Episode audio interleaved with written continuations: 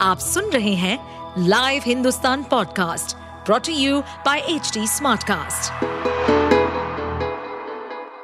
नमस्कार, ये रही आज की सबसे बड़ी खबरें। इसराइल हमास के बीच सीजफायर दो दिन बढ़ा और बंधकों की रिहाई की उम्मीद।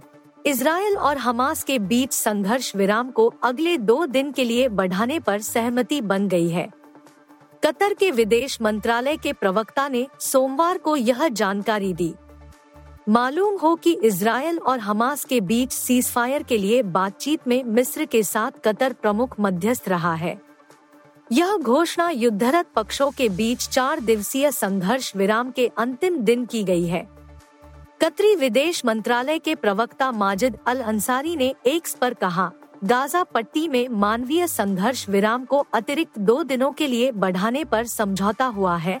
अंतर्राष्ट्रीय मध्यस्थ गाजा में संघर्ष विराम को बढ़ाने के लिए दबाव डालते रहे जो सोमवार को समाप्त होने वाला था। इस संघर्ष विराम ने पिछले कुछ दशकों में सबसे घातक इजरायली फिलिस्तीनी हिंसा को रोक दिया है। बढ़ सकता है सांस की बीमारी का दायरा, अब चीन सरकार ने चेताया। चीन में फैली सांस की बीमारी का दायरा और बड़ा हो सकता है। चीन ने चेतावनी जारी करते हुए कहा है कि बच्चों में मोइकोप्लाज्मा के कारण फैले निमोनिया में बढ़ोतरी के संकेत मिल रहे हैं। चीन ने कहा है कि सर्दियों के दौरान सांस की और बीमारी एक बड़ी आबादी को अपनी चपेट में ले सकती है। चीन के राष्ट्रीय चिकित्सा आयोग के प्रवक्ता मी फेंग ने रविवार को कहा है कि सामान्य इन्फ्लुएंजा वायरस की वजह से बच्चों के बीमार होने के मामले सामने आए हैं। चीन ने फीवर क्लिनिक की संख्या में इजाफा किया है, जिससे मरीजों को समय रहते बेहतर उपचार मिल सके। बीजिंग के यूएन अस्पताल के प्रमुख फिजिशियन डॉक्टर ली टोंगजेंग का कहना है कि स्कूल और कार्यस्थलों से इस रोग की संभावना है। अगले कुछ सप्ताह में मामले बढ़ सकते हैं।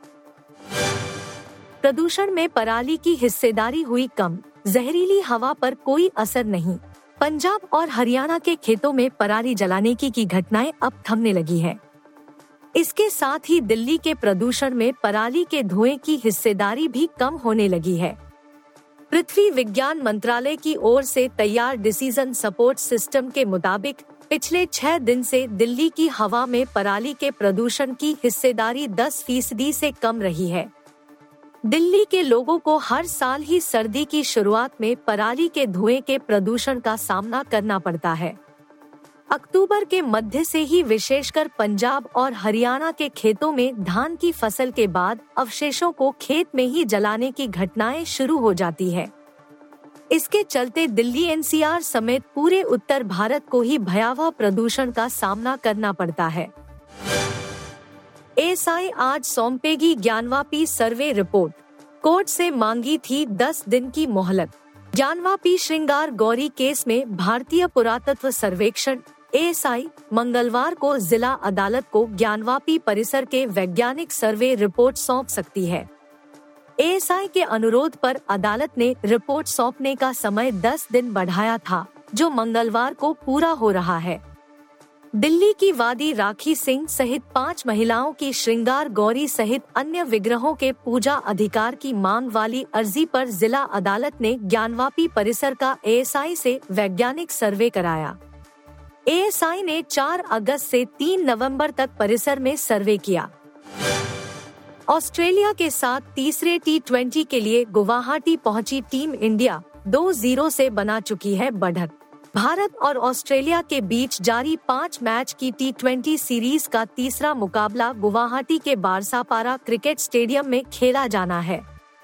इस मैच के लिए भारतीय टीम गुवाहाटी पहुँच गई है। बीसीसीआई ने टीम इंडिया के वहाँ पहुँचने का वीडियो अपने एक अकाउंट पर शेयर किया है। भारतीय खिलाड़ियों के स्वागत के लिए एयरपोर्ट पर फैंस का तांता लगा हुआ था। वहीं होटल में भी प्लेयर्स का भव्य स्वागत हुआ। सीरीज़ के पहले दो मैच जीतकर भारत दो से शून्य की बढ़त बना चुका है।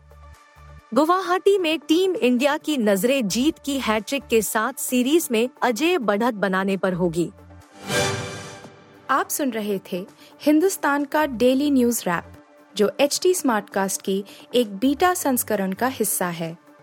आप हमें फेसबुक ट्विटर और इंस्टाग्राम पे एट एच टी या podcasts@hindustantimes.com पर ईमेल के द्वारा सुझाव दे सकते हैं। इस पॉडकास्ट पर अपडेटेड रहने के लिए हमें फॉलो करें एट एच हम सारे मेजर सोशल मीडिया प्लेटफॉर्म्स पर मौजूद हैं। और ऐसे पॉडकास्ट सुनने के लिए log on to W W W dot H D smartcast dot com